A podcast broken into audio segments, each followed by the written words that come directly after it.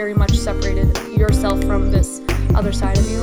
But I find that this disassociation helps keep things objective. It helps you see the shame and fear for what they are. Hello, everyone, and welcome to the Becoming a Beauty Witch podcast. I'm Vella, your host, and today we're going to be talking about shadow work. So I'm really excited to talk to you guys about this today. But before we get into it, I do want to discuss a very important, very important, a very important thing, and that is um, Animal Crossing. Yeah? What's your friend code? Let's be friends. DM me on Instagram for your friend, uh, what your friend code is, or for my friend code, and we shall be friends. Um, I literally have four friends and none of them are online. I just want to hang out on islands with you people and we can ignore all of our responsibilities. Um,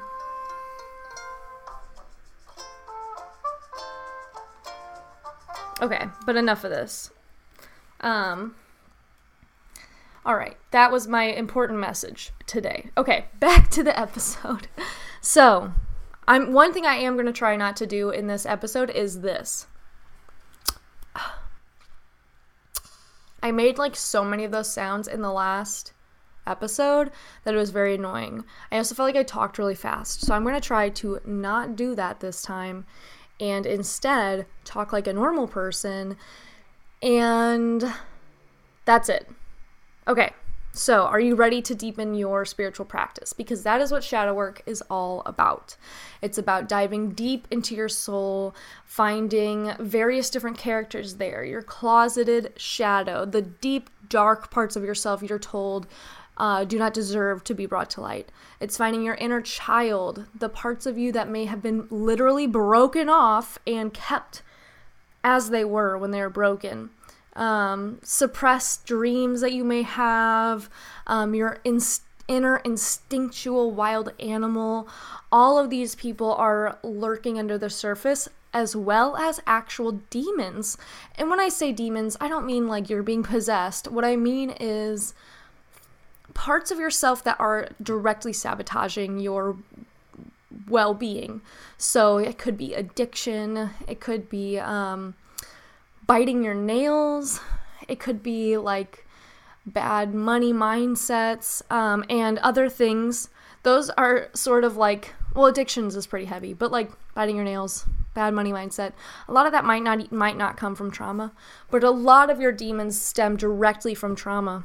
And we're gonna dive into what a demon is and how to, um, how to get in contact with that demon and become friends, basically, as well as extending a hand to all those hidden parts of yourself that you once told were no were not welcome and welcoming them and accepting them.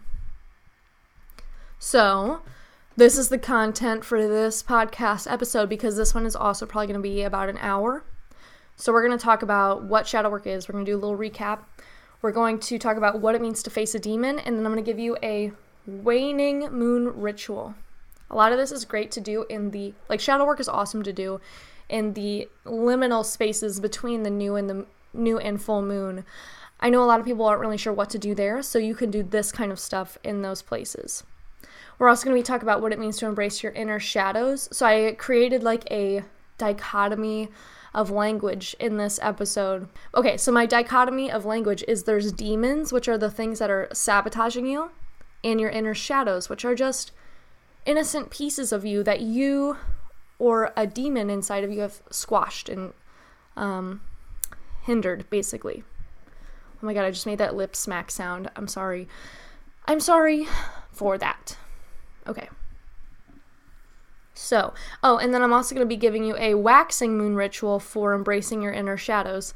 So you will have a ritual for both parts of the like like the other moon phases. We're also going to be talking about what it means to make actual changes in your life depending on this shadow work, like what to do after you've done the spiritual side of the shadow work. Um, we'll talk about that too. So, what the heck is shadow work? We're going to recap that. Um, I'm sure you've heard that many times, but I have never, me personally, I have never seen like a very strict definition. And so I invented a definition based on what I have learned from Jessi Huntenburg. I highly suggest if you want to dive really deep into shadow work to um, look at her website and follow her on social media because she is an awesome resource on shadow work and tarot. Also, I found Lindsay Mack's uh, philosophy around tarot as aligns a lot with shadow work. Um, I really love her podcast, Tarot for the Wild Soul. I highly suggest you listening to that as well. Okay, but what is shadow work? Well, my definition for shadow work is the inner work of facing your demons, asking yourself why you are the way that you are, and then having the courage to actively work against detrimental behaviors and beliefs, the demons, while also embracing the hidden and shamed parts of yourself, the shadows. It's the spiritual and psychological work of dealing with your shit, essentially.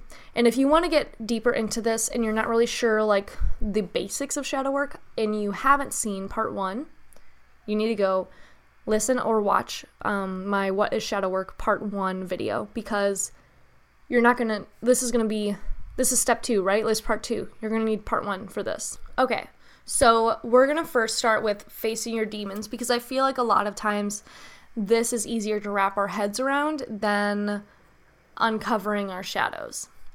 So,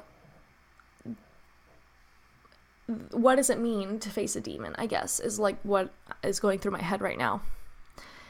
Basically, okay, so sorry, I have a lot of stuff going in my head, and I'm like, where do I start? Okay, so what is a demon? A demon is learned but unproductive and most likely harmful behaviors or beliefs. Most of the time, this behavior was learned somewhere in your past, and it was technically learned as a means of survival. It was learned a lot of the times in childhood and adolescence as a way to not die, either socially, literally, or um, emotionally. So, I'm going to give you some examples of what are um, demons gossiping or starting rumors. A good example of how that was learned is um, if you weren't a part of the it crowd, if you weren't gossiping or starting rumors about other people, you would have committed social suicide. Um, think Cady from Mean Girls, the only way for her to survive her new school is to take down the plastics by doing exactly what they do to everybody else, by sabotaging them. And so she, if she didn't have like that whole if she didn't have the character arc she did and instead stayed that way, um, she could have learned that gossiping and starting rumors and other bad behaviors like that are essential to surviving in the world, when really, in reality, they're not. Um, more harmful and um, unproductive behaviors are recklessness, settling um, for harmful situations, bottling emotions um, consistently quitting things before you find out whether or not you succeeded, lying or being secretive, or hoarding food and items. Also, I want to mention that I'm, I'm trying my best not to call any of these things or habits or what have you bad because they, at one point in your life, were not bad. Let's take hoarding food. Maybe there was a point in your childhood where if you did not hoard food, you would have literally starved to death, regardless of whether or not you're conscious of this. Um, so it's not at that point in time, it wasn't bad. And also, I don't think you should punish yourself for having had learned this behavior because a lot of times you were not the adult in the situation. You were the, not the one that knew better, if that makes sense. Um, there's no punishment. There's no moral value. Um, it is important to recognize that these behaviors are harmful and they do not they are not productive in making a happy healthy person because they are sabotaging who you are the places you want to go. So that's very important to be aware of which is what shadow work does. It helps you become aware of that. Um, it helps bring demons to light but I don't want you to think that you should feel shame for having these demons. Everybody has demons, everybody has um, trauma, and everybody has things that they have learned in their life that are bad for them. Everyone does, and there's no um, there's no point in comparing demons. There is no point in comparing trauma because it literally is an individual thing. Like it doesn't make anything better once you start comparing trauma. So I just want to have this little disclaimer that there is no shame at all in having a demon. Demons are natural parts of being a human, of literally any any living creature actually. Um, a lot of the times like shelter dogs have very distinct personalities because they've had to learn that if they do certain things like food aggression is the only way they'll be able to eat. And so this is a very natural part of living life is creating these um, survival tactics. And then when you're put in a situation where that survival tactic doesn't work but you're still using it that's when it becomes a demon. So there's no shame. Um, also i want to mention that a lot of these times these demons happen during childhood or adolescence and and many different parts of our life could compound and create the same demon. So, for instance, you may not, there may not be one track to the demon. So, if you're like going through and trying to un- uncover the root of where this came from, you may have a really hard time figuring out the root because it couldn't it, you might not have you might not be somebody with a like one distinctive one or a few distinctive traumatic experiences there may not be something quote unquote big um, that you can link something back to. It's not like, oh yeah, that time I got in a car accident. Like there is no thing, there's no event, right? It could have been a lot of really small things. Um, for instance, if you are a, a woman who grew up as a woman, who grew up uh, identifying as a girl in middle middle school and high school, you may relate to this. Having people point out things insecurities about yourself that you didn't know existed and they don't point it out and as a means to bully you they just make it known. So like when i was a teenager um, i obviously knew i had a cleft chin but like i didn't know this was bad so i would get pointed out to me all the time. And then i like my brows are naturally very far apart on my face. I fill them in so they're not as bad. My friends would point these out to me just like you're just like doing makeup in the bathroom like your brows are really far apart. Okay. And so now like as more of these things small things are compounded against each other you're going to get more insecure about certain things and you may do things that cause you to not like have a demon uh, basically. I guess my whole point is like there's like there could be little little things that can build up over time and create the same one demon which is totally valid. And basically, every little thing that compounds upon it is just validating that demon's need for um, survival. So, in my case, it was pointing out something else about the other person that was that I knew would hurt them. that was bad, or quote unquote bad, that I knew they would be insecure about. Um, and then the demon, I luckily did not bring that into adulthood. I learned that it was really bad right away um, to do to people. I'm, I'm not friends with some of the people that this happened to, but basically, I became a bully back. And if I would have brought that into adulthood, I might have been way more harsh on constructive criticism than needed to be. I may have been way more defensive about literally anything. Um, things like that could have became a demon for me. I also think it's important to notice to note that things that are a demon for one person are not always demons for others. Um, that's why it's very individual and there's no shame. So, the good news is that it is um, never too late to pursue changing or um, becoming friends with this demon. And I want to say becoming friends because I don't want you to think of your demon as something that is infecting you or, or possessing you. Instead, it's this it's a part of yourself that you grew, that you housed, that you accepted because it was actively helping you. So um, that's how you fight them to be honest, is you thank them and you let them go. So, we're going to dive into the waning moon ritual now, so I can give you a very practical look at how you would do this kind of shadow work in a ritual sense. And I'm just going to read the ritual for you on um, but it's on my blog post both of the rituals are on my blog post they have darker backgrounds than the rest of the posts so you can quickly scroll to them they also have an infographic that you can print or have on your computer or on your pinterest when you need them um, but this is the this is the ritual for the waning moon for your shadow work for facing your demons specifically. So, why the waning moon? The waning moon is a perfect time to face your demons because it is a time of release. Um, it is a time of slowly going inward. So, the new moon is about really going inward, but more in a what do you want kind of sense. The waning moon is a good time to go inward in a um, dealing with emotional things kind of sense. Sorry if I keep looking this way. My window is right here and I get really distracted by like the birds and my garden and stuff. But um basically this time of the month or this time of the moon cycle will be good because you can use the moon's energy of like ref- it's not reflection it's like it's like half it's like half reflection half um, going inward to really uh, basically exercise the demon. Also this is a good time for release. So you did a big manifestation ritual in the full moon and now you release um, to the universe so that way in the new moon you can start afresh.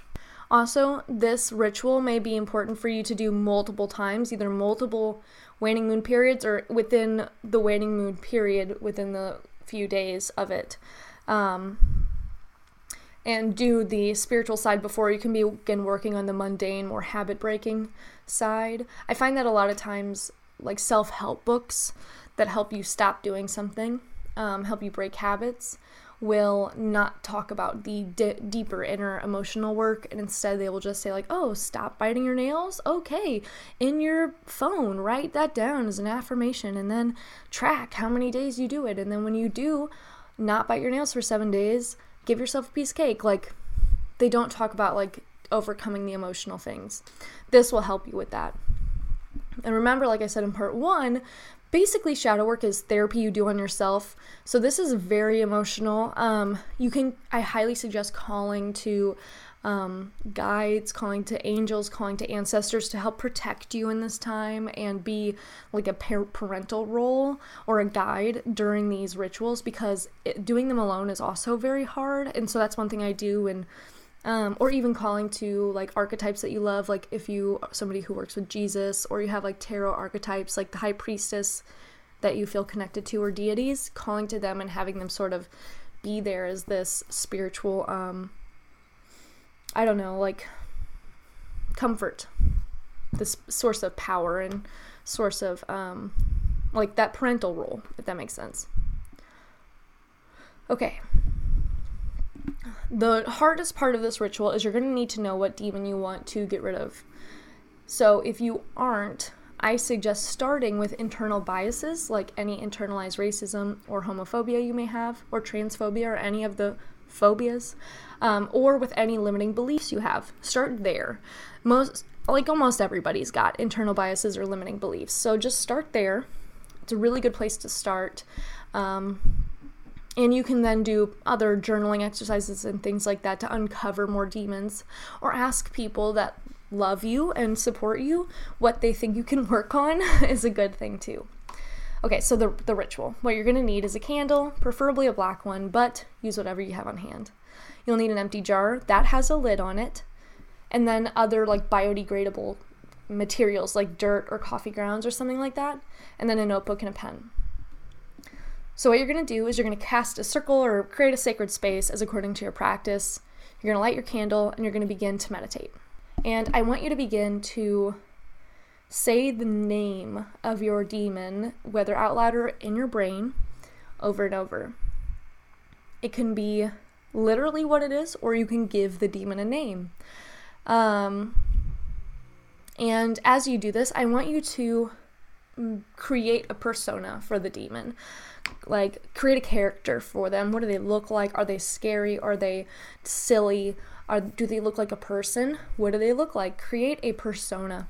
And as you sort of like um truly engross yourself in this like character creation, I want you to imagine them sitting across from you. So you're at a table, maybe you're at your altar, and they're sitting in a chair across from you. So like if we were doing this here now in my um witchy room or my office, I'm sitting at my desk or my altar, and there's a rocking chair right there. So they would just be sitting right there.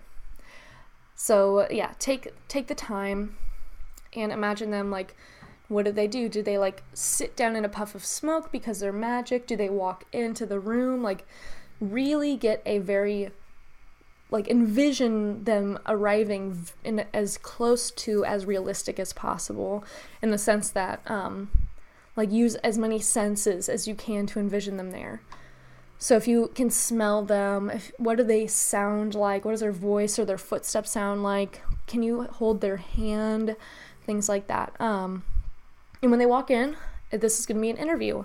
I want you to shake their hand or whatever feels most appropriate greeting for them. Ask them to sit down, and we're going to discuss. So I want you to first begin the discussion by uh, opening it with gratitude. You should feel the gratitude within you. Remember, there's no shame.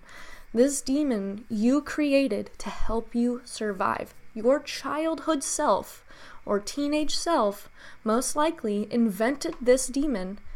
They found them, they created them to help them get through you would not be here without said demon. They are honestly like they have helped so much in your life. So it is very important for you to begin this whole process with immense gratitude. Tell them that um, you are very grateful for them. Explain to them why. Explain to them how they have helped you survive and where you would how you would not be here without them. But unfortunately, it's not working out anymore. You need to fire your demon because you are the boss of your own life. Um, and your demon is no longer serving your life the same way they were. This is pretty hard. It's important for you to envision the demon exactly how you think they would react. Would they lash out? Um, and now you feel a lot of fear of what's going to happen. Are they going to storm out? Now you don't know like how you're going to like continue this process or are they also very humble about it? What what do they do? Also as your meditation or your imagination sort of takes over, you may find like the younger self who created this demon comes up and tries to convince you to leave them to keep them to stay. You may find another demon comes in who is closely connected with um, this other one, attends as well. It's very important for you to deal with these conflicts. And I like to deal with them in these very like dream-like visualization ways because to me it allows me to sort of disassociate from it and not feel as emotionally connected and that in and of itself lets me deal with it. If I can create a character and and like have you can't see it if you're listening, but I'm like holding up two imaginary Barbies. If I can like have them fight and like do do do like have it like that and play pretend, it's easier for me to deal with it. And I think that's very much like an inner child thing. So, yes, do that. And then once you feel like you're sort of pushed past the conflicts and you're ready to end, because this is a very emotional thing, it's important for you to chant, Thank you, but you're fired over and over and over again. Eventually, you want to get it to the point where the demon is getting uncomfortable and you know that they know. They know they're fired you may have to do this multiple times on multiple days to get them to realize that they are fired. Um, and you should feel like an inner flame. Like the reason the candle is here is uh, for a energy to help you with your energy. So you should feel the welling. You should feel like a warm uh, heat rising in your belly, welling up in your stomach, and you can take the flame. You can look in the flame of the candle to help you envision it and you should sort of feel it welling up and as it makes its way up your esophagus and into your mouth you may feel you have a lot of spit in your mouth i want you to take your i want you to collect that spit in your mouth don't swallow it or anything and take your jar and spit into it because you're spitting out the demon you are putting the demon you're eradicating the demon from your body and you can spit into it however feels most natural i'm not good at spitting so I'd probably spit multiple times. I'm not one of those people who can like spit a big like nasty thing of spit. I spit like a mister. But yes, spit into the into the jar and s- use other dirt to sort of like pack it in, bury it in there, and seal it away with the lid. Uh, this is grounding the demon to the jar. It's diffusing and neutralizing their energy into the dirt and the other um, compostable material. It's a literal interpretation of the energetic ritual we did. After the ritual, it's important to do any grounding techniques you do. um, or any like closing of the ritual you feel like you need to do. As this as the days lead up to the new moon, you can continue doing this ritual by spitting into the jar. So you can start with like a jar that has like none of the compost or very little in it and slowly fill the jar with dirt um, until the new moon. During this time, you also should be journaling, of course, all that's going on. And then eventually, when the jar is full, you can dump it out or b- bury the jar whole, depending on what feels most best to you. I'd probably dump it out because, like, I'm not going to bury a jar, but I would bury it at a crossroads or somewhere that feels safe to bury your demon. So that is facing your demons. Thank you. We're only halfway through. Um, that went actually way faster than I expected it to. I expected that to be 30 minutes, and according to my recording, it was only 26. Okay, so also it's gotten dark now, so sorry the lighting is really crappy. Okay, we're gonna talk embracing your inner shadows. So, this is the other side of the shadow work coin. This one is so much more emotional to me than the demons one because the demons one you already have a vendetta against. You already know that they're not helping. You already know you want to get rid of them. Um, you already have like this disconnect, right? Whereas the hidden shadow is that's directly questioning who you are and uh, having a lot of identity things come up with embracing your inner shadows. And that's because you're looking within and you're finding parts of yourself that you have made a direct decision to protect or stifle or hide um, because they just weren't, you didn't think that they would be accepted out in the light. So, a lot of times, what inner shadows are, they are like pieces of you that wouldn't fit in um, with the current situation you were dealing with. And you also did this as a form of survival.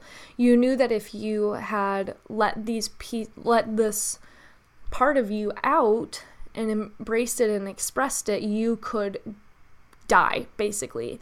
And like I said last time, you would die socially, literally, or emotionally. And so at the time, you had to suppress them. And they're called shadows and not they're not the same as demons again because they um were not manifested by you they were not created they were they were parts of you they're parts of your identity that you push down out of shame or fear. So, some examples of shadows you may have are suppressed sexuality or gender identity, um, suppressed inner style, hobbies, or interests that you were either made fun of or been uh, just were in general ashamed of. Like if you feel like a goth person on the inside, but you knew that if you dressed goth, like your parents would disown you, like that kind of thing. Um, your literal inner child or teenager, if you grew up too fast more instinctual or animalistic wild sides of ourselves. I know for a lot of people that are women identifying and were raised as women, um, you may have been told that something that's not very ladylike of you. And so you may have hidden more of the things that you wish you could do, like ride a dirt bike, um, more like stereotypical or more in the gender role of masculine like that i don't know that also doesn't necessarily need to be wild but like i know that as a woman being considered wild isn't appropriate. Like going out and getting dirty and like just peeing wherever you wanted that was fine for boys but as a girl you were told that's not okay. So more wild parts of yourself or like very sexual parts of yourself I say fucking do it. Um, deeper inner faith or philosophy. I think that's pretty self explanatory. Um, you might have suppressed ancestral or cultural no- norms that you have and do a lot of code switching. Um, and you feel shame around those ancestral or cultural norms, or you may have just in general bottled emotions around trauma and those pieces of yourself that were dealing with the trauma at the time, those emotions you just never addressed. So all of these things are shadows, right? Um, and at the time that you were first developing or coming to terms with these shadows is when you learned that it was unsafe to share them. You learned to be ashamed of them or be afraid to have them, essentially, because they essentially were hidden out of shame or fear. It was one or the other. So instead of letting them be expressed, you forced them down, you stifled them. So at first, this type of shadow work may seem fun and like lighthearted, like, oh my gosh, I get to talk to my inner child. It's not, it's worse. It's worse than the demons. It's so much worse. Um, especially if it has any trauma.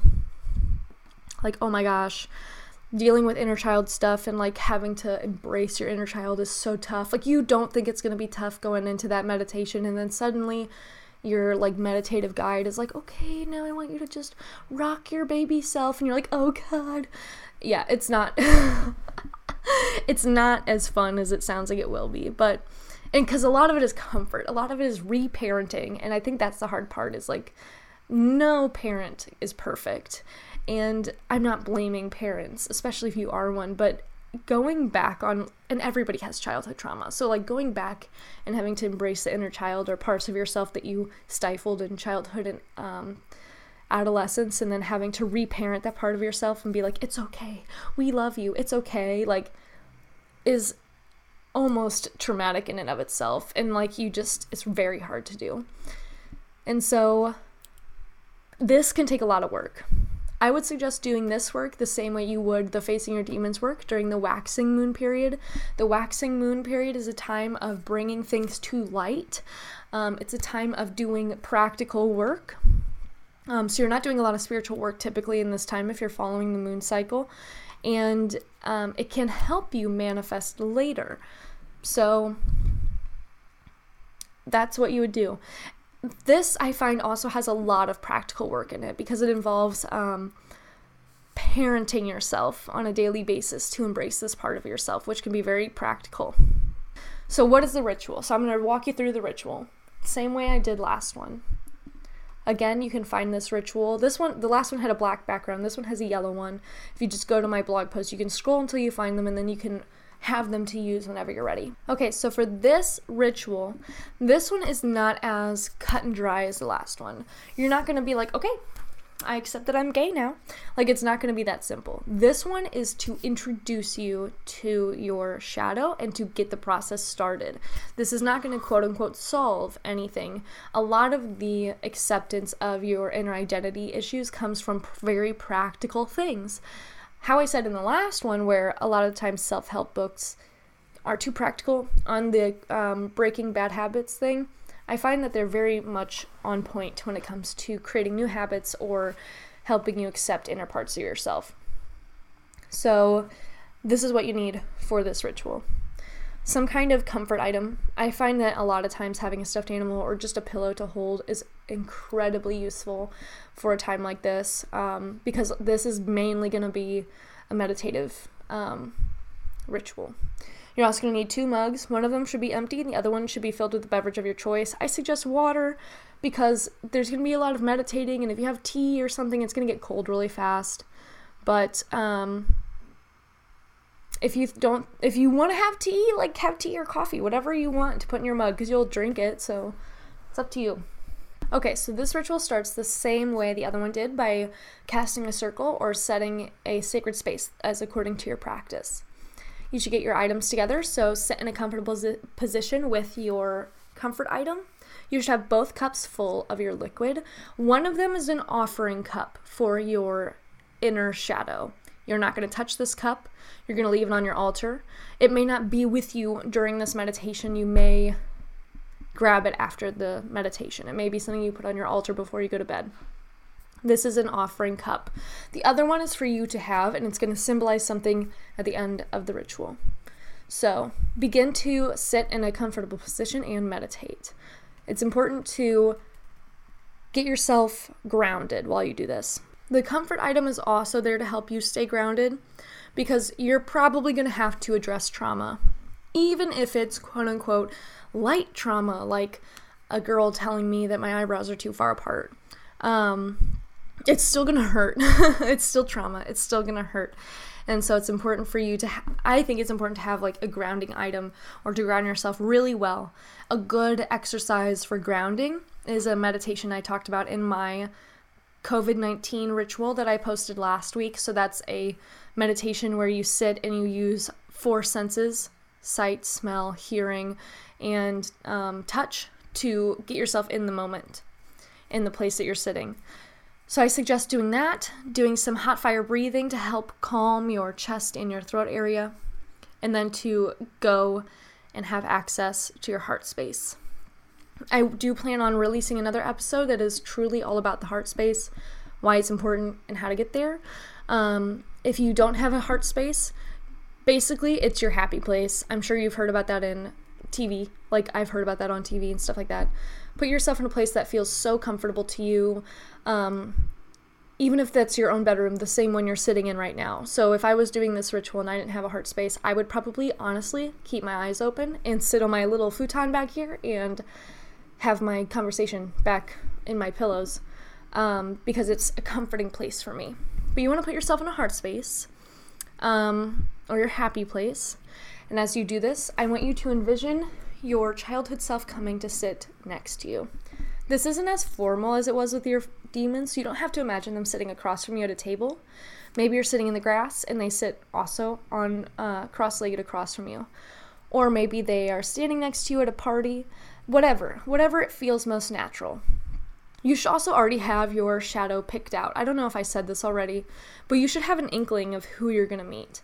You can leave this one up to whoever wants to show up, um, but I feel like that's hard because a lot of times you're going to have randos, like people that, like random pieces of yourself that you don't need to do work on. Like, like if it was me, it could be like the part of me that wants to play music. Like, yeah, I, yeah, we know that you're here. Why, like, you want to come hang out? Like, is that, like, it could be something like that.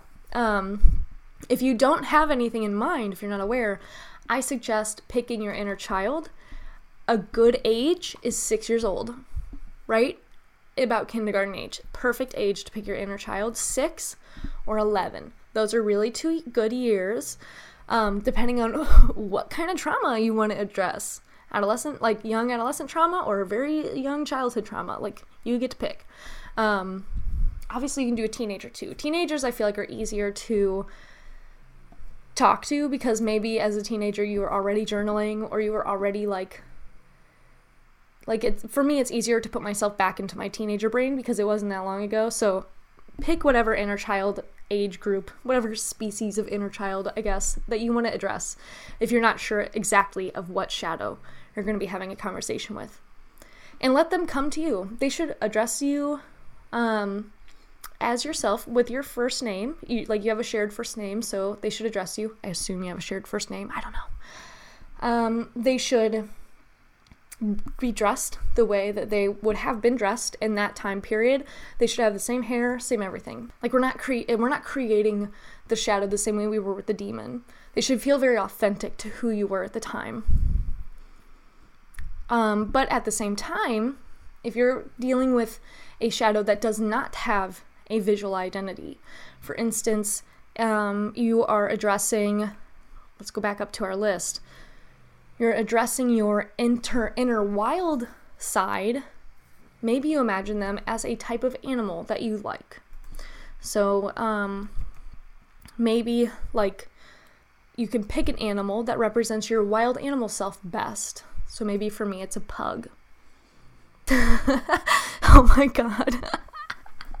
okay. Um but yeah, you just like pick an animal. Like okay, you'll show up to me as a parrot or whatever. And that is the person you're going to have a conversation with. I was I hope that you guys were ex- expecting me to say like wolf or cougar or something and I'm like a pug and a parrot. Anyway, they should approach you if they're not a physical version of yourself. They're part of you that has no true visual form. Allow instead of creating one for them, allow it or them to create a visual for themselves. So just let whatever comes in for that shadow to come in and let that be its form. If it's ancestral things, maybe it's not even like ancestral cultural things, maybe it's not even like a part of you. Maybe your grandmother is coming to talk to you or like who you imagine your ancestors to be, something like that. So just envision it. And they come and they join you very amicably because this isn't we're on a different landscape than we were when we were talking to our demon. This is very much like a family thing. This is they should feel very familial. Um, so invite them to come sit. If you already have your beverage offering laid out, you can suggest it to them and offer it to them.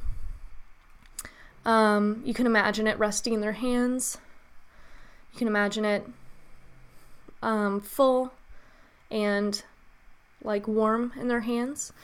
And as you do this, you should introduce yourself because even if they they probably know who you are and you probably know who they are, but you should still introduce yourself. Um, you should still hug them or shake their hand or whatever feels most natural for you. And this is when you should begin the conversation. So the conversation you're having is you need to explain to them why it was unsafe for them to be expressed why you did not think that it was a good idea to and in, let them out essentially let them see the light. And i think you should explain yourself in full earnest including any excuses that you think you need to make. Let yourself truly express why. And then you will know when you hit the deep core why by the way. You will know. Um, and when you feel like you're done you should apologize for it. That you should you should just apologize for it. Um, and once you apologize, this is sort of a stopping point because now you're giving it back to your other side. And remember that your other side is also controlled by you. It may feel very disassociated at this point in your meditation, but you are also your other side. And so you need to let yourself ha- find an answer naturally. Do you forgive yourself? Um, and let yourself come to that answer naturally. If you're having a hard, obviously it's easy if you say, "Yeah, I forgive you." Like that's a very easy step is if you immediately forgive. But if you're having a really hard time forgiving yourself, um, it's important to let yourself have time to process it. You need to accept that maybe you don't forgive yourself right now for having not expressed that part of yourself earlier. Um, maybe your childhood self doesn't forgive you for doing this one thing that you did, they made a decision to do. But it's very important that um, you process it and stay in the meditation while you process it. Um, like I said, this is like su- super weird because you're disassociated at this point. You've like very much separated yourself from this other side of you. But I find that this disassociation helps keep things objective. It helps you see the shame and fear for what they are instead of feeling them very much emotionally instinctively. It allows you to see them on the outside. Um, and again, let your beverage and your comfort item be grounding points for you if you're finding yourself getting overwhelmed. Um, because spiraling is bad. If you find yourself spiraling, you got to pull out right away. Stop everything. No point in going back. Spiraling is not good. Um, that's why we talk it out. That's why we do the shadow work, is to keep you from spiraling. But um, yeah. So let yourself process. If you're still having trouble, that's okay. What you need to do is you need to find an answer. It's either no, I don't know yet, or yes, with more gray lines in between. Um, but once you have your answer, then you know it's time to stop and you can let your shadow side process and rest. So then you break the meditation essentially. You can ground yourself out, you can close your circle, and you're done. You can continue drinking your cup.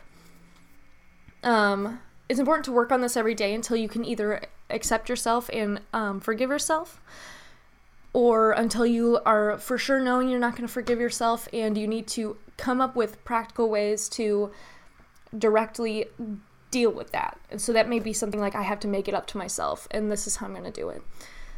It's important again to journal your exercise and journal what happened so that way you can reference it again. Also, one thing I really like to do is I like to hug this comfort item or pick a very specific comfort item for each like manifestation or have one that feels like the size of a human and hug it and feel like I'm hugging that extra part of me. Um, another good way to end this meditation is to hug the other piece of you back into your body. And of course, don't forget to empty your cup. That symbolizes how their form is once again going deep into your own. And leave your cup out as an offering. you can leave it as, as an offering to your shadow and also to the guides, ancestors, and um, deities who have helped you during this ritual. And then later, when you're done, the way you get rid of offerings is you dump the contents out into nature for nature spirits to consume. That's how the offerings go away. Don't throw it in the trash. Don't put it down the drain. You put it out so the squirrels can drink it. Okay. okay, so that is essentially the two different kinds of shadow work you can do facing demons or consoling inner shadows. So then you did the ritual. Now what do you do? How do you deal with this every day in life? And this is where the mundane part of the ritual comes into play. So if you've noticed, I included journaling in both of these rituals. I think journaling is so important. And for me, journaling has not even has like I haven't done real, quote unquote, real journaling in forever where you write your day and like all your inner secrets. I don't do that anymore. I use like lists. I write bullet points. So, like, if I was doing this, I would write like, I would write a bullet point. This is what the character looked like. I would write like, this is what they said. Like, this is, I would just like make an outline of what happened. And it feels like notes. Notes feel so much more accessible to me because journals, I don't got enough time or emotional energy to write it out like that. Um, but it's important to journal so that way you have a record essentially. And that way if you find yourself falling back into like the demon comes back or like you forgot that you forgave your shadow you can read it. And instead of having to do all that work again you can sort of refresh your brain.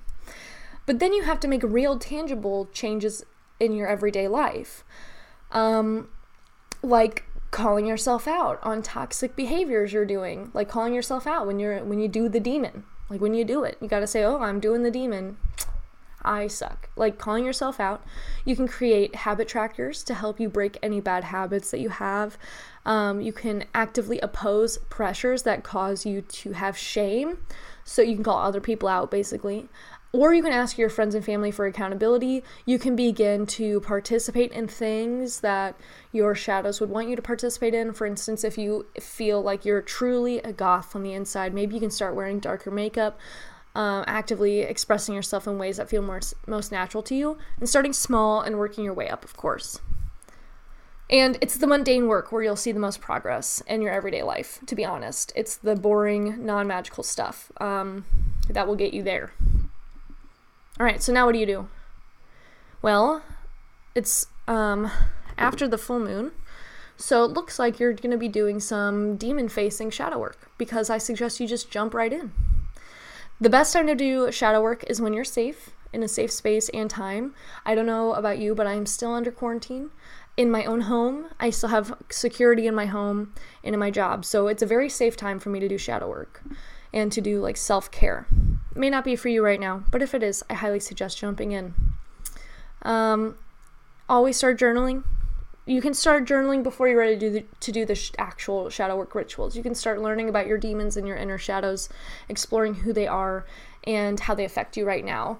A good way to do this is to set up habit trackers. Um, set up things like um, I want to work out this many times a week. And then after a week, you've noticed you only did it one time. You can ask yourself, why? Why can I not work out?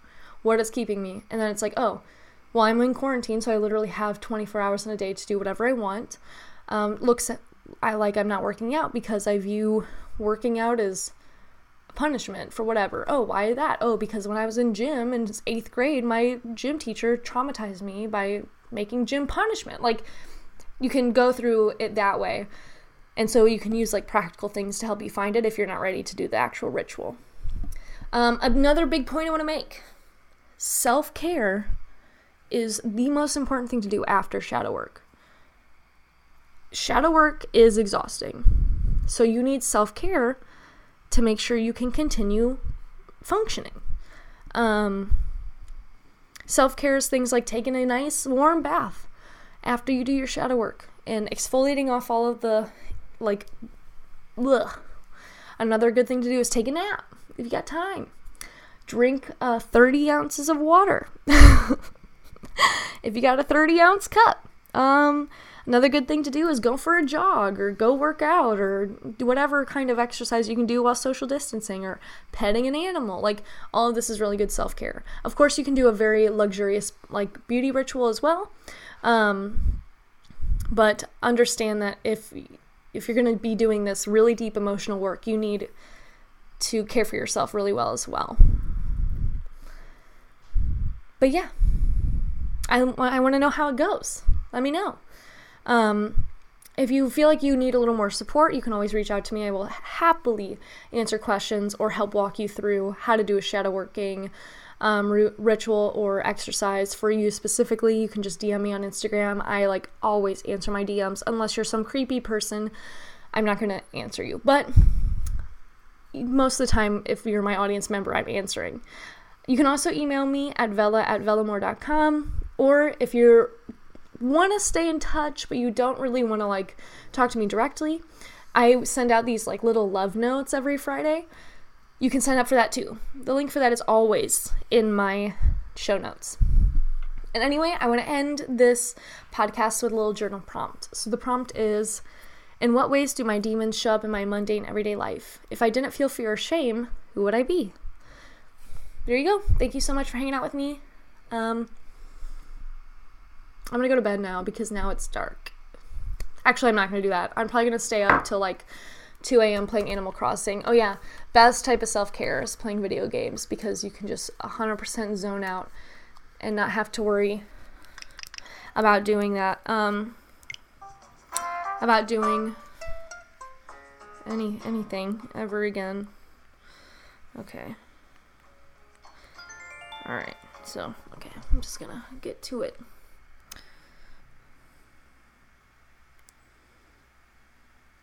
Oh, Bye.